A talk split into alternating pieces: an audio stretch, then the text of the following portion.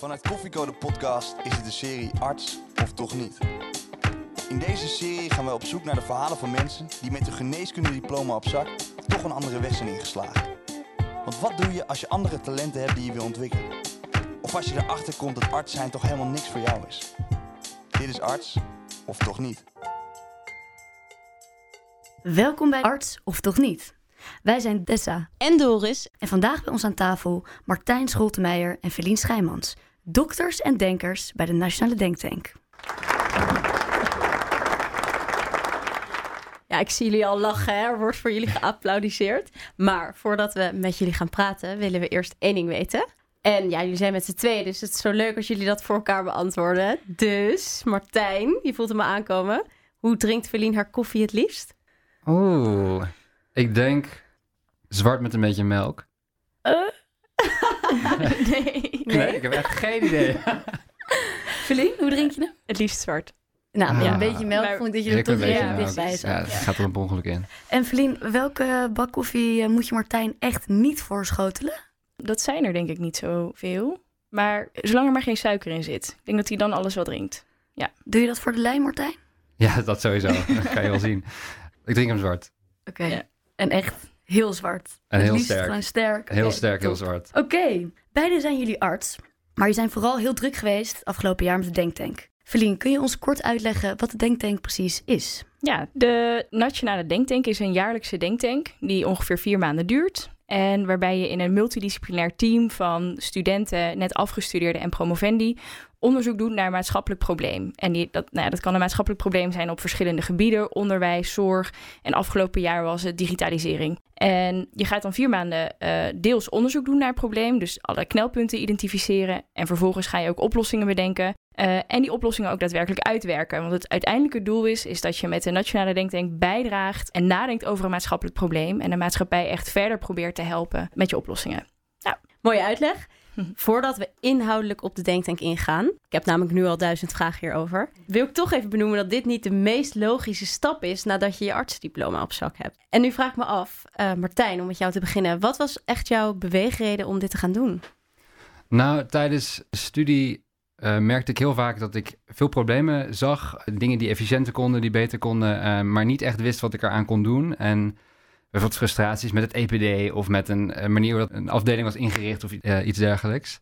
En ik, ja, ik miste dus de tools om te weten wat je daarmee kan doen. En ik wist al langer dat de Denktank bestond. En ik wist dat je daar leerde om van eh, een probleem een oplossing te maken.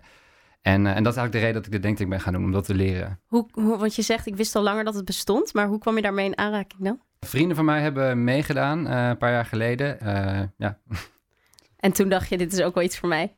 Ja, zeker weten. Ja, ja. Maar die gedachten over hoe dingen beter kunnen, dat had je dus als co-assistent. ja zeker weten. Ja, ja. Ik, eh, ik, vanaf het begin af aan eigenlijk eh, ja, zie je toch dingen, omdat je nieuw ergens bent, Ja, zie je dingen die anders kunnen. Ja, en dat kan je op dat moment niet veranderen, want je bent er maar heel even. En eh, ja, er is ook een bepaalde hiërarchie. En ja, dat is ook logisch dat je daar niet meteen allemaal dingen kan veranderen.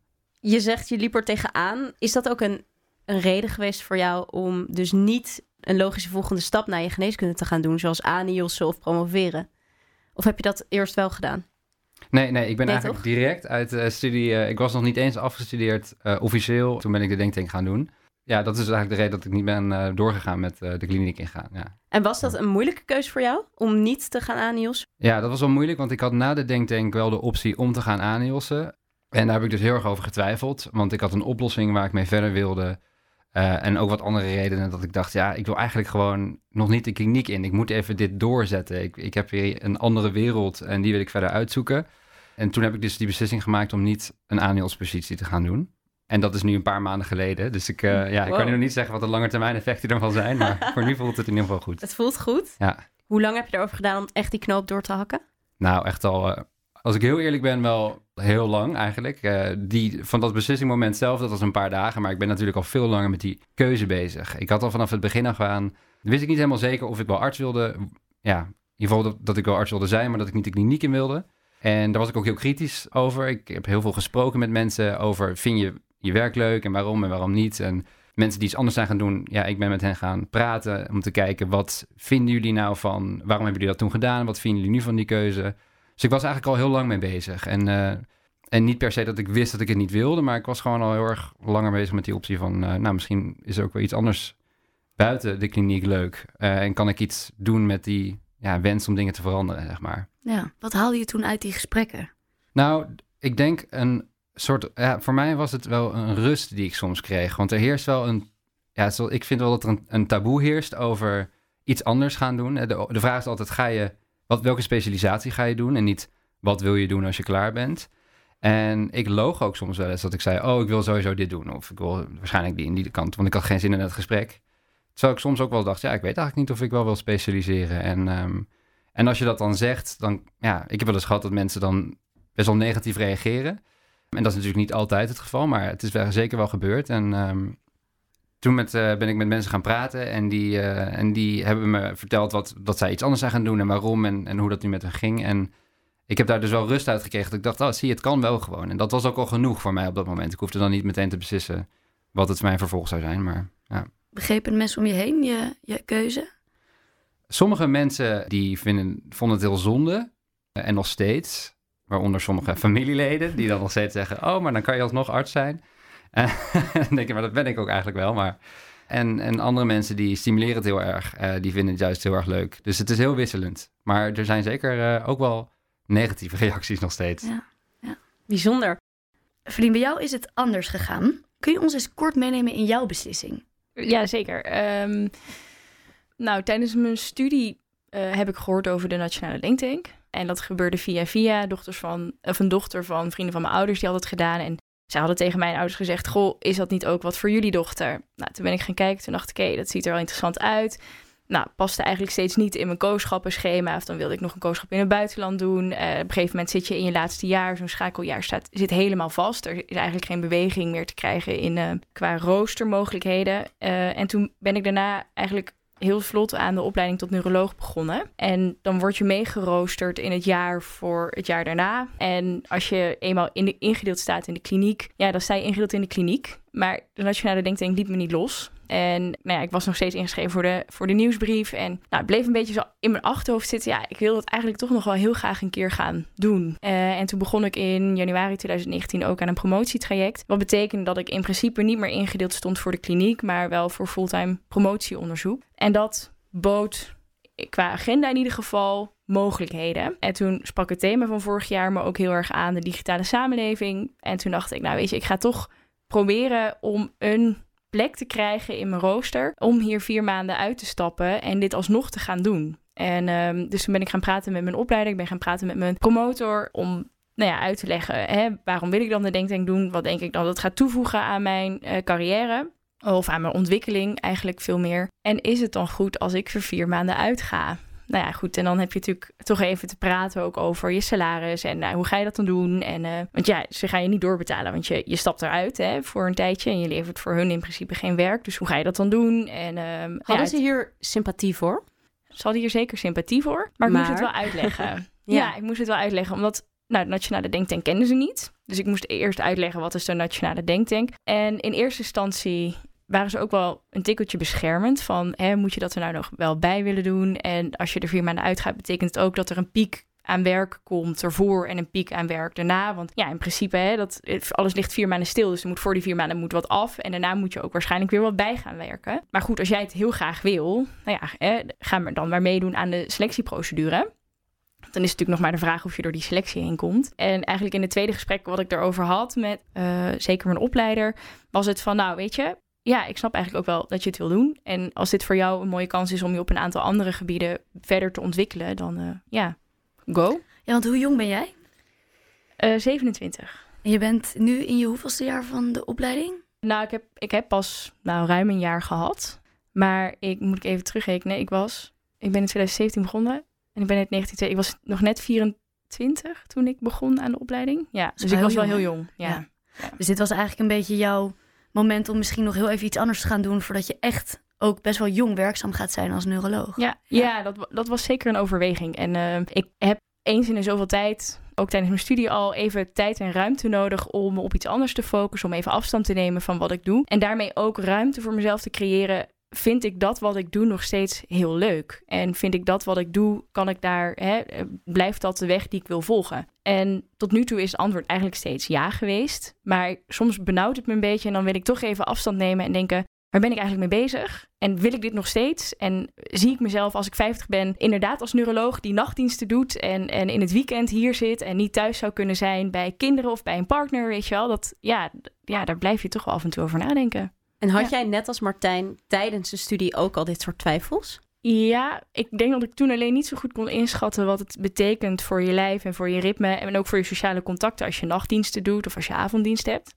En dat ben ik denk ik pas tijdens mijn opleiding meer gaan ervaren. Maar ik heb tijdens mijn studie wel altijd een enorme honger gehad naar meer en verbreding. Dus ik heb tijdens mijn bachelor nog een paar psychologievakken gedaan en tijdens mijn master wat filosofievakken. Omdat ik zoiets had van, er, er is veel meer dan geneeskunde. Het, het is niet alleen maar het wereldje binnen het ziekenhuis. Dat, dat is het niet. Ja. Ja, oké. We gaan het even inhoudelijk wat meer over de denktank hebben. Jullie zijn hier nu je zijn vier maanden mee bezig geweest eh, in totaal. Dat vind ik niet Ja. eens zo lang. Krijg je er eigenlijk voor betaald? Je krijgt een soort onkostenvergoeding. Ik denk dat je het zo moet zien. Een stagevergoeding. Een stagevergoeding. Ja, Oké. ik denk dat je het zo moet zien. Ja. En is het vier maanden fulltime? ja, 24/7? meer, meer dan fulltime. Ja. Ja. Denken? Ja, ja. Denk Ja, stop ja. nooit, hè? Nee, nee, Nee. zeker niet. Nee, Nee. Dat is vier maanden fulltime. Ja. Ja. En hoe zien die dagen er dan uit? Wat doe je? Waar ben je mee bezig? Ja, het is echt best wel moeilijk uitleggen eigenlijk. Eh, heel, grofweg heb je een onderzoeksfase, dat is de eerste helft, en dan heb je een oplossingsfase. Afhankelijk van het thema heb je natuurlijk een andere vraagstuk. En daar ga je eerst onderzoek naar doen met interviews en ook literatuuronderzoek. En je doet een eh, hele grote survey. Dus in de eerste helft ben je vooral daarmee bezig. Heel veel analyses, je bent allerlei hypothesen aan het opstellen van problemen. En die moet je dan gaan testen. Dan heb je een presentatie daarover halverwege. Dus ben je de week daarvoor heel druk met slides maken en, en, en ja, voorbereiden. Je moet alles zelf regelen. Hè? Dus het is een heel mooi eh, pand in Haarlem was het. En dat moesten we zelf helemaal aankleden. Nou, dus, eh, weet je, dat soort dingen ben je dan heel druk mee bezig. En de tweede helft ben je oplossingen aan het eh, bedenken. Dus dan is het heel veel brainstorm. Um, eh, je leert allemaal brainstorm technieken. Dan ga je selecteren en dan prioriteren welke oplossingen je leuk vindt. op basis van allerlei criteria. En, eh, en dan ga je die al een stuk uitvoeren. En dan heb je een eindpresentatie waarbij je dus die oplossingen gaat presenteren. En het zijn niet alleen maar medici, toch? Met wat voor mensen zit je nou in zo'n denktank? Ja, dat is een hele gevarieerde groep. Dus je hebt ehm, eh, mensen die een filosofieachtergrond hebben, psychologie, ja, Aerospace engineering, Ja. ehm, technische bedrijfskunde, ehm, mode, ja, eh, Mm. economie. Dus het is, het ja, is alles. eigenlijk, ja, het kan alles zijn. Mode. Ja. Ja. Oké. En jullie hadden... Heel. Gevarieerd. Ja. Ja, Ja. het is echt waar. Het is heel gevarieerd. En naast al die mensen die daar dus zitten, zaten jullie daar als artsen. In Ja. hoeverre heb je daar een artsenrol? Niet? Helemaal Nee. niet. Nou ja, behalve dat op een gegeven moment één, die, ehm, toen woonden we net allemaal in Amsterdam en ehm, die wilde met haar fiets de trambaan oversteken en die viel. Ja, en dan schiet je in je artsenrol. Ja. Maar verder heb je hem niet. Nee. Oké. Oh, dat is wel grappig dat je dan dus toch nog, ook al zit je er vier maanden uit, dan ga je. En hoe snel gaat die omschakeling dan? En meteen, ja, je ziet het gebeuren en, en je, gaat, je schiet in de modus. Ja. Ja, En ja. jij er dan op af, op af? Of Martijn? Of allebei? jij was, Ik was er niet niet bij. bij. Nee, Nee. nee. Anders had ik wel gerend hoor. Ja. was een soort wedstrijd geweest. Ja. Ja. Wie is er nog het meeste Ja. artsen? Ja. Nou ja, vier maanden ertussenuit is natuurlijk ook niet lang. Maar in die vier maanden hebben jullie wel ontzettend veel bereikt, als ik het zo hoor. Ontzettend veel geleerd. ja. Wat neem je nou het meeste mee van de Denktank? Ik begin even bij jou, Martijn. Eh, wat ik echt heb geleerd is hoe je van een probleem, eh, en dat kan een heel vaag probleem zijn, zoals bij ons was het digitalisering in Nederland en dan de challenges daarin. Zo'n vaag probleem, hoe je dat kan structureren en vervolgens oplossingen kan gaan bedenken voor dat probleem, die ook echt wel haalbaar en impactvol zijn. En ook nog hoe je dat dan gaat uitvoeren.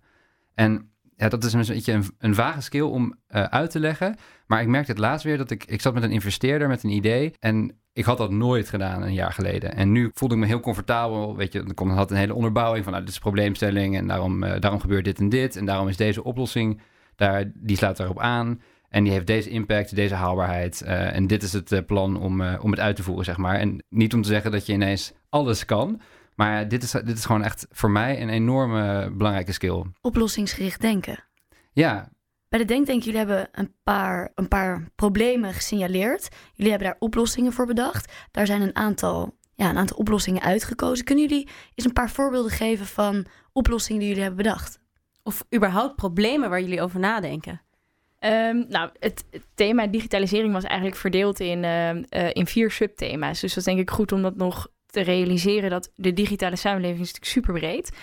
Uh, dus ze hebben het voor de onderzoeksfase eigenlijk opgedeeld in een thema eerlijk. Dus hoe zorgen we dat de digitale samenleving eerlijk is? Nou, wat dan opvalt is dat er een soort ja, oneerlijke machtsverhouding is tussen bedrijven die heel veel data hebben van de burger en dat eigenlijk verkopen zonder dat je dat weet. En er bestaat een heel online profiel van jou en daar wordt er ja, gebruik van gemaakt door gericht reclames aan te, bieden. En dan had je nog thema uh, inclusief. En wat zij zagen is dat de meeste websites in Nederland helemaal niet toegankelijk zijn voor mensen die blind zijn. Dus die gebruiken een schermlezer en dan blijkt zo'n website gewoon niet te bereiken zijn door allerlei uitklapmenu's en noem het maar op.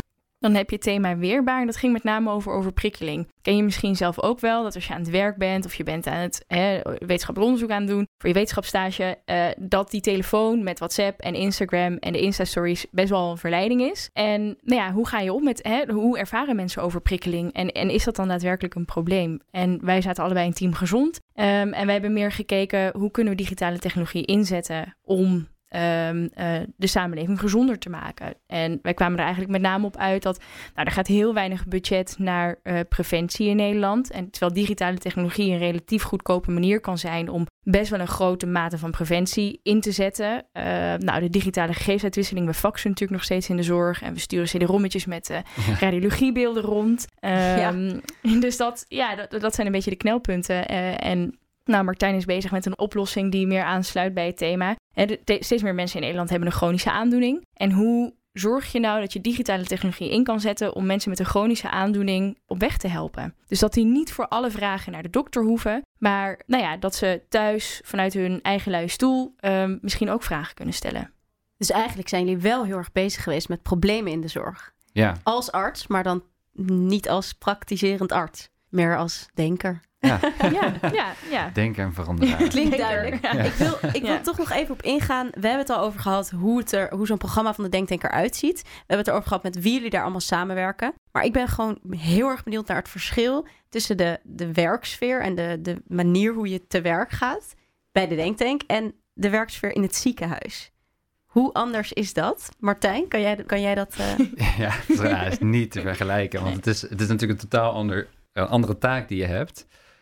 Het gaat bij de Denktank heel snel. Dus je hebt een groepje en je werkt samen aan een, bijvoorbeeld een subthema uh, om daar analyses over te doen. Of je werkt samen aan een oplossing. Ligt een beetje aan waar je, in welke fase je zit. Maar ja, je begint gewoon s ochtends. Je zegt dit en dit moeten we vandaag af hebben. Twee uur later check je weer bij elkaar in. Heb je dat en dat gedaan? Nee, bam, bam. Weet je, het gaat, het gaat gewoon veel sneller. Elke week heb je een presentatie. Dat je op donderdag moet uh, presenteren aan iedereen wat je hebt gedaan die week. Dus dat zijn de alumni van de Denktank, de themapartners die betalen. En ook andere gasten die komen echt naar een zaal s'avonds op een donderdag om te luisteren naar wat je die week hebt gedaan. Dus dan moet je echt wel wat laten zien. En het ziekenhuis gaat natuurlijk alles veel langzamer en is er veel meer, zijn er veel meer stakeholders betrokken. Um... Maar de patiëntenzorg gaat soms echt heel erg snel. Ja, dat is waar. Uh, een groot verschil is wel met de denktank dat je daar echt veel meer moet samenwerken. Dus ik dacht altijd dat ik heel goed kon samenwerken tijdens de studie. Want je hebt werkgroepen en uh, moet je samenwerken met mensen.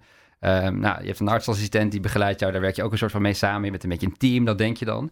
Maar eigenlijk ben je gewoon taak aan het verdelen en dat voer je uit en dan check je bij elkaar. En dat is niet echt samenwerken. En eh, ja, bij de denktank ben je dat team en je moet met elkaar een duidelijk doel bereiken.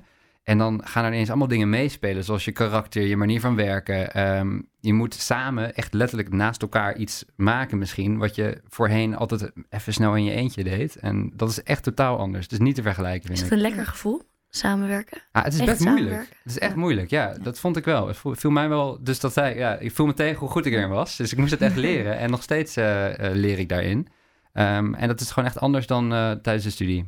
Kunnen jullie een beetje samenwerken? Ja, ja best wel, goed. Ja, ja, ja, ja. ja wij, wij, zaten samen in een team, dus dat was heel fijn. Team gezond. Ja. En wat doet Verlien dan in die samenwerking? Wat, wat doet zij goed en, en wat doe jij bijvoorbeeld minder? Of, of nou, dat is een makkelijke vraag. Uh, nou, Feline kan heel goed, want hè, in die samenwerking heb je ook heel veel momenten helemaal onder stress. Dat je uh, nou, dingen zegt die niet helemaal goed zijn of dat je te gehaast iets concludeert of dat je aan iemand voorbij gaat. Want iemand heeft een mening, maar hè, jij, jij vindt jouw mening belangrijker, dus die, die moet. Weet je, veel mensen die geneeskunde hebben gedaan en doen, zijn best wel ja, gewend om een mannetje, vrouwtje te moeten staan. En ja, Feline kan dan heel goed zeggen... nee, dit is niet goed, want deze, moet, deze, uh, deze teamgenoot moet echt uh, even, even wat zeggen. Of ik voel me hier niet prettig bij, want dit en dit is niet gezegd. Uh, kan, voelt dat heel mooi aan en kan daardoor de, het gevoel van de groep waarborgen. Waar ik dat daar een beetje aan voorbij kan gaan en kan schreeuwen. En, uh... de, de echte geneeskunde ja, naar boven laten komen. Dat ik gewoon maar wat schreeuw, ja. Even met ook. De co-telefoon. Ja, de co-telefoon. Ook dit keer gaat hij weer. Uh, altijd op een moment dat het niet uitkomt. Ik was midden in mijn zin. Deze week is hij ingestuurd door Stijn VC op Instagram via onze poll. En hij luidt als volgt. Oké, okay, ik ga jullie allebei stellen. Als jullie opnieuw een studiekeuze mochten maken en je kan alles kiezen, wat zouden jullie dan studeren? Ik denk wel nog steeds geneeskunde. Maar dat is denk ik mede omdat ik in de denktank heb ervaren dat geneeskunde een hele goede basis legt in analytisch denken en, en je leert er heel hard werken. En dat ongeacht wat je daarna gaat doen, is dat in je voordeel. Dus wat dat betreft, zou, en ik vind het vak ook gewoon nog steeds wel leuk, maar wat dat betreft zou ik denk ik toch nog een keer voor geneeskunde gaan studeren. Maar ik zou wel kijken of ik mijn bachelor en mijn master een beetje zou uit kunnen rekken om dus dan nog wat andere dingen erbij te kunnen doen qua studies. Martijn. Ja, het is een beetje saai dan, maar ik, ik denk ook wel dat ik geneeskunde nog een keer zou doen. Ik heb daar ook echt geen spijt van.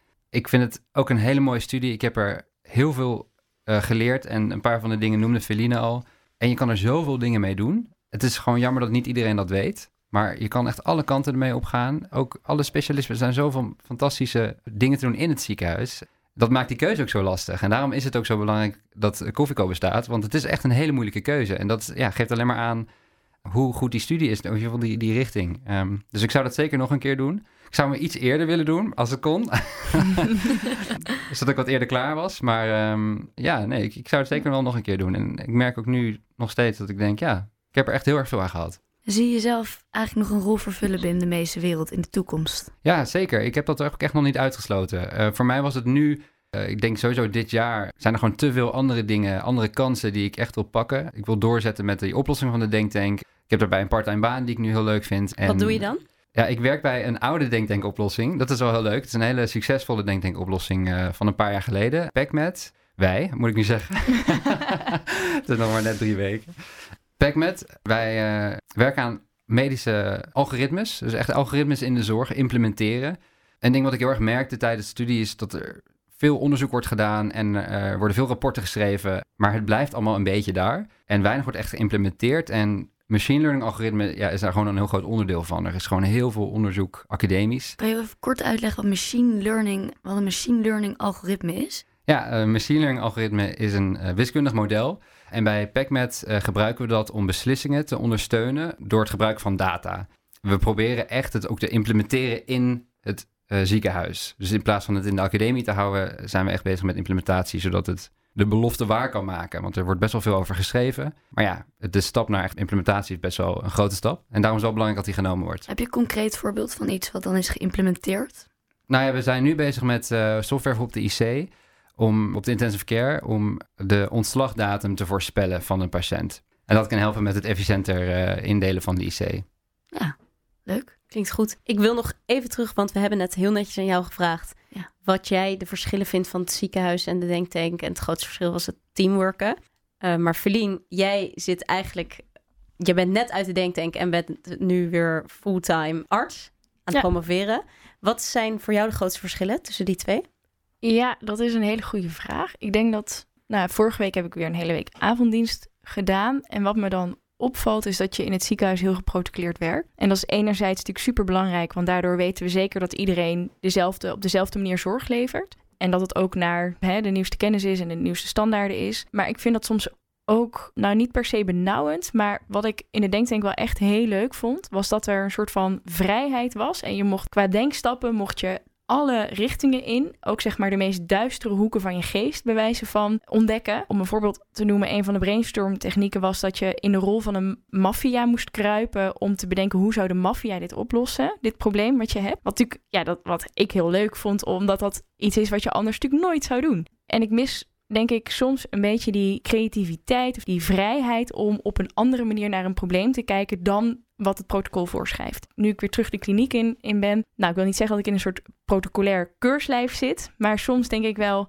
oh ja, ik, ja nee, ik moet gewoon het protocol volgen. En dan, dat, als het druk is, is dat prima, want dan, hoef, dan heb je ook de, de energie niet om creatief na te denken. Maar ja, ik vind het wel leuk om ook wel eens een beetje buiten de gebaande paden na te denken. Is er nog iets anders wat je echt meeneemt uit die tijd? Wat je hebt geleerd in de denktank, wat je nu toepast in je werk als arts? Moet ik even over nadenken. Ik denk dat ik wat relaxter ben geworden. Wat voor mij wel een groot verschil is, nou ja, wat, eigenlijk wat Martijn ook zei, je leert in een team werken. Je leert heel veel over jezelf, hoe je zelf functioneert in een team. Dus ik ben me een stuk bewuster van mezelf. Ook als ik op een spoedeisende hulp sta en daar hè, met een team een patiënt op moet vangen, dan ben ik veel bewuster van mijn rol en ook hoe ik dingen communiceer naar verpleging, naar collega's en hoe ik met ze omga. En niet dat ik dat eerder niet per se was, maar ik denk dat ik het nu bewuster doe en daardoor haal ik ook veel meer plezier uit dat contact. Ja. Je noemde net heel even dat je als arts bijna geen energie en tijd hebt om dat creatieve denken op te zoeken. Dat herken ik zelfs al uit mijn kooschappen. Ja. Mis je dat nu? Eerlijke antwoord is denk ik ja. Ja, soms wel. En dan vind ik het wel het fijne van promoveren is dat je daar wat meer ruimte en tijd krijgt natuurlijk om zelf na te denken over vraagstukken of over problemen. Maar nog ben je toch ook wel veel bezig met de problemen die er al liggen of die redelijk nou ja, eh, helder kunnen zijn. En echt, zoals we met de Denktank hebben gehad, dat je losse puzzelstukjes hebt. Dus we hadden op een gegeven moment hadden we bijvoorbeeld Oké, we weten dat we in die digitale samenleving en dat stukje gezond weten we dat we een puzzelstukje hebben patiënt, dat we een stukje hebben arts en we hebben een stukje digitale technologie. En hoe verhouden die zich nou tot elkaar? Uh, en dat vond ik super leuk, want daardoor kun je allerlei mogelijke combinaties gaan maken. En dat, dat is niet echt aan de orde in je dagelijkse praktijk als, als arts. En soms wel wat meer in het onderzoek, maar ook niet altijd. Ja. En puur het stukje energie. Waar krijg je nou meer energie van? Ik krijg zeker ook energie van het creatieve denken. En als ik een dienst heb die qua logistiek goed te doen is, dan dat vond ik wel heel leuk om te merken. In januari deed ik weer een avonddienst en die was qua drukte op zich prima te doen. Waardoor ik tijd had om een paar keer even bij een patiënt op de afdeling te zitten. En dat vond ik echt fantastisch. Toen dacht ik, wow, wow, hier kan ik echt veel energie uithalen. En als je dan weer een avond hebt waarbij je non-stop wordt gebeld en je bij van je piepers het liefst het raam uit zou willen gooien, dan kan ik daar een stuk minder van genieten, omdat ik alleen maar bezig ben met in mijn achterhoofd van oké, ik wil deze patiënt zo snel mogelijk weer naar huis krijgen, want eh, nou, we hebben een plan en eh, nou, dan is er ook weer plek op de SCH. En natuurlijk probeer je daar dan rustig te staan, maar dan in je achterhoofd ben je toch al bezig met alle andere lijstjes. En dan word je toch weer in dat gesprek gepiept. En dan moet je je telefoon weer opnemen, moet je weer excuseren. En dan ga je weer naar buiten. En dan, ja, nou, ja. Ja, we horen het vaker. Maar jullie als denkers van de medische wereld, gaan we hier ooit een oplossing vinden? Gaat die dokter ooit weer terug naar de patiënt? Als het aan mij ligt wel, maar het is niet één oplossing. Het zijn heel veel oplossingen. Ja. En eh, ik denk dat digitalisering, ons, ons thema, daar wel echt een hele grote rol in kan spelen. Veel groter dan dat hij nu doet. Vooral om de onzinnige taakjes van de, die de arts nu vooral heel veel uitvoert, eh, administratieve taken, om dat weg te nemen. Ik denk dat er dan nog wel een kans is dat, er, dat de arts vaker bij de patiënt kan zijn. Yes. ja, daar sluit ik me wel aan. Ja? En Ja. Martijn, jij hebt juist gekozen om nu verder te gaan met de denktank. Wat mis jij uit het ziekenhuis? Is dat ook dat patiëntcontact of is dat iets anders? Ja, zeker weten. Ik, eh, ben er dus de laatste tijd weer mee bezig natuurlijk. Want je bent continu bezig met... Is het wel de juiste keuze geweest? Want hè, dat, dat, dat, dat neem je mee, ook al heb je die keuzes eh, tijdelijk genomen. Ik mis het zeker, ja. Ik mis het om met mensen, veel meer met mensen te werken. Ik werk nu best wel veel alleen. En dat is prima, maar gewoon met, met patiënten werken is gewoon heel erg leuk. En het is ook wel heel mooi dat je direct het gevoel kan hebben dat je iemand kan helpen. En dat heb je eigenlijk de hele dag. En dat vond ik zo, zo mooi aan het vak. Wat Celine zegt lijkt een beetje op iets wat ik tijdens mijn semi-artstage bijvoorbeeld bij de neurochirurgie. Heb, heb ik echt een fantastische tijd gehad. En ik weet nog wel dat ik het allerleukst vond om aan het einde van de, van de dag nog even langs mijn patiënten te gaan op de afdeling. En even te kijken hoe het met ze ging. En dan ze een fijne avond te wensen en de volgende dag en dan eh, tot morgen te zeggen. En daar kreeg ik zoveel energie uit van hoe prettig zij dat ook vonden dat ik dat deed. En hoe prettig ik het vond om hen nog even één keer te zien. Dat is zoiets moois aan het werk. Dat heb je gewoon niet echt als je aan het brainstormen bent en slides aan het maken bent. Ja, dat, dat, dat mis je dan wel. Ja. Brainstormen van jouw algoritmes, dat zijn meer de lange termijn oplossingen. Daar Ja. heb je niet meteen het gevoel dat je iemand mee helpt misschien. Nee, nee, precies. En dat maakt het wel lastig. Dus daarom zou ik zelf de combinatie zo mooi vinden. Maar ja, die is ook niet altijd makkelijk te vinden in een wereld waar parttime werken misschien niet zo makkelijk is als bij andere plekken. Dankjewel, hele leuke antwoorden hebben jullie gegeven. Ik denk dat het nu tijd is om in die time machine te kruipen. Dan gaan we even, gaan even vooruit in de toekomst. Waar zien jullie jezelf over tien jaar? Wat zijn de dromen? Ik wil Hmm. wel graag nog steeds neuroloog zijn. Maar ik denk parttime. Eh, en dat gecombineerd met ofwel een onderzoeksbaan, ofwel een baan waarbij ik me echt kan focussen op de vertaalslag van wetenschappelijk onderzoek wat je doet in een academisch centrum naar de praktijk. En dan met name op het stukje preventie. Dus hoe kunnen we kennis die we opdoen met wetenschappelijk onderzoek nou echt inzetten en laten landen bij de gewone eh, burger, om het zo maar te zeggen, om hun gezondheid ook te helpen. Martijn? En mijn droomtoekomst, over tien jaar in ieder geval. Ik denk, ik zou heel graag parttime in de kliniek werken. Dus echt patiëntcontact. In welke zin weet ik dan eigenlijk niet zo goed. Ik vond zelf de chirurgische vak altijd het leukst. Maar dat is natuurlijk ook best lastig om dat dan even nu parttime te gaan doen. Maar een combinatie van patiëntcontact en voor mij meer het bedrijfsleven. Dus dat je problemen ziet in de kliniek en daar dan de rest van de week iets mee kan doen. Dat lijkt me heel mooi. Helemaal om patiënten meer regie te geven en artsen wat te ontlasten van de, van de druk. Die combinatie lijkt me heel mooi. Wat ik zo leuk vind aan jouw antwoord is dat wij bij Koffieko hebben heel veel specialisten geïnterviewd. En daar gaat het altijd om welk specialisme kies je. En jij zegt nu eigenlijk, ja, ik wil gewoon patiëntcontact en daarnaast wil ik iets eh, in de bedrijfswereld doen. Maar maakt het nou voor jou nog echt uit welk specialisme dat gaat worden? Zit je daarmee? Niet echt, nee, eigenlijk niet. Daarom is mijn antwoord misschien wat abstract daarin. Omdat ik denk, ja, er zijn gewoon heel veel mooie specialismes. Ik heb op heel veel plekken een hele leuke tijd gehad. Ik geloof ook wel als je ergens helemaal induikt en ervoor gaat, dan wordt het ook leuk terwijl je het doet.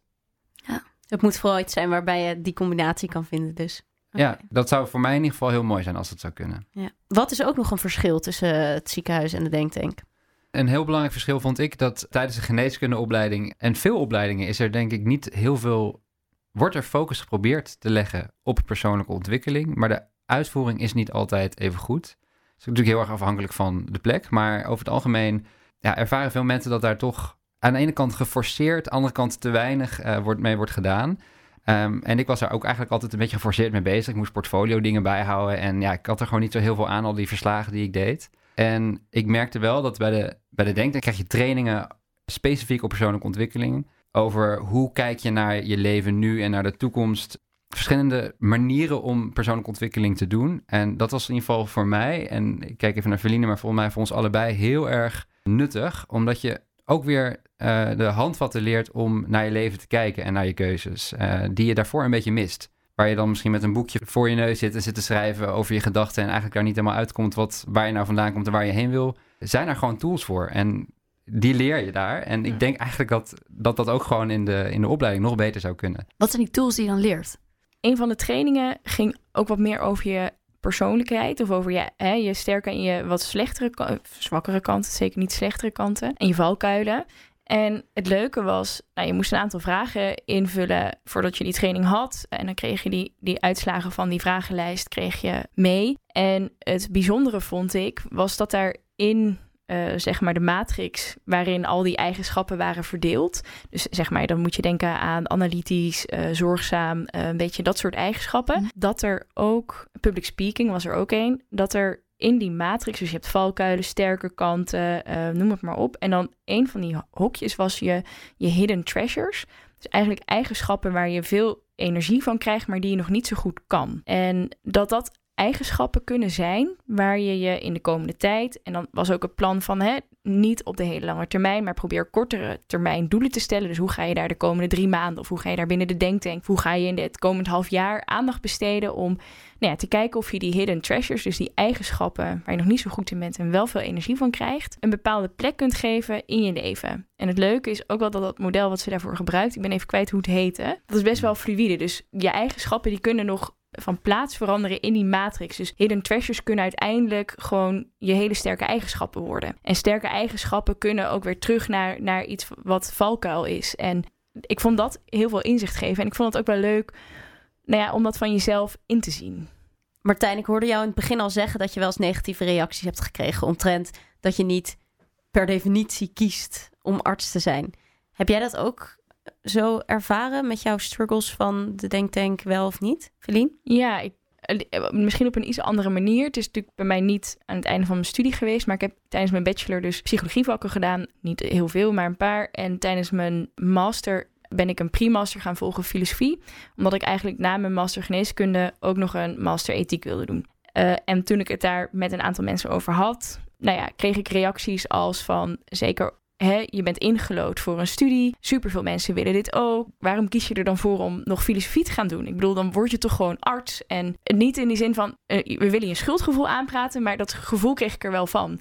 Want jij hebt zoveel mazzel gehad om ingelood te worden voor geneeskunde. Waarom ga je er dan niks mee doen? En dat vond ik soms best wel lastig om te horen, moet ik eerlijk zeggen. En dan ga je toch twijfelen van, hè, maak ik dan wel de goede keuze? Moet ik dan de stap wel durven nemen om een master ethiek te gaan doen, ja of nee? En uiteindelijk liep het überhaupt helemaal anders, mijn pad, zeg maar. Maar ja, die keuzes, die, die, of die, eh, die opmerkingen zijn dan wel lastig. Ja. ja. ja. Dus jij hebt er ook best wel veel last van gehad dat mensen dat misschien niet begrepen. Ja. Nu we toch het ziekenhuis en de denktank aan het vergelijken zijn. De manier hoe je met collega's omgaat in het ziekenhuis en bij de denktank. Ik hoor al dat de denktank echt super intensief brainstormen, samenwerken. Mm. Is dat ook verschillend? Nou, ik denk dat het niet te vergelijken is op gezelligheid. Want beide is gezellig. De denktank is gewoon heel anders. En de denktank wordt een superhechte groep. Juist omdat je met z'n twintig in het diepe wordt gegooid en ga het probleem maar oplossen. En we hebben veel avonden samen gehad. Iedere donderdagavond eten we samen voor de donderdagavondpresentatie. We hebben met twaalf man in één huis gewoond. Drie maanden lang. Ja, dan leer je elkaar wel kennen. Wil jij hier nog iets aan uh, toevoegen, Martijn? Ja, we waren echt een hele hechte groep. We hebben het heel leuk gehad met elkaar. Um, kaart gewerkt, echt tot vier uur s'nachts soms. Uh, en dan, uh, ja, dan wel heb je die donderdagavondpresentatie waar je elke week moet laten zien wat je gedaan hebt. Nou, dan ga je borrelen en dat is altijd heel gezellig. Ja, het is gewoon een hele echte groep. Niet per se anders dan in een ziekenhuis, maar een verschil is denk ik wel dat je, ja, dat, ik kan dat niet heel uit ervaring zeggen, omdat ik nooit uh, als aandeels ergens heb gewerkt, maar ergens heb je misschien wel dezelfde belangen maar er zijn minder plekken om die belangen te behalen in het ziekenhuis. Uh, hè? Want ja, je wilt toch allemaal die AIOS worden? In ieder geval heel veel mensen willen dat. En als denktank heb je dat natuurlijk totaal niet. Je wil met z'n allen iets creëren en je hebt allemaal hetzelfde doel. Dus dat is ook wel, is ook wel makkelijker om het gezellig te, te maken. Ja, voor denk, denk sfeer. Concurrentie eigenlijk. Ja, precies. Ja, dat, ja, dat, dat zit helemaal niet bij. Oké. Oké, nou dan zijn we nu aangekomen bij ons speciale item voor de serie Arts of toch niet. En dat is namelijk de medische quiz. Nou, jullie zijn er allebei nog niet zo heel lang uit. En Feline, jij bent gewoon in opleiding tot neuroloog, dus van jou verwachten we echt een goed antwoord. Geintje natuurlijk. En medische quiz is de test om erachter te komen hoe medisch jullie nog zijn. Oké, eens even kijken welke we voor jou gaan pakken. Oké, okay, Feline. Iemand wordt wakker met een niet jeukend, niet pijnlijk, volledig rood oog. Wat is de diagnose? Um, ja, dan val ik door de wand. dat is natuurlijk niet echt neurologisch. Of wel? Nee, gewoon. en dan zit ik over na te denken. Nee, dat kan ik niet 2 in 3 plaatsen. Wat zou ik dan doen? Dat denk ik. Ja, ja dat, dat, ik zou nou niet 1, 2, 3. Ik denk, ik zou het KWW-beleid even voeren omdat ik het niet weet. En dan maak ik, Ze gooit het op de protocol, hè? Gezakt. Gezakt. Het was een hele simpele subconjunctivale bloeding.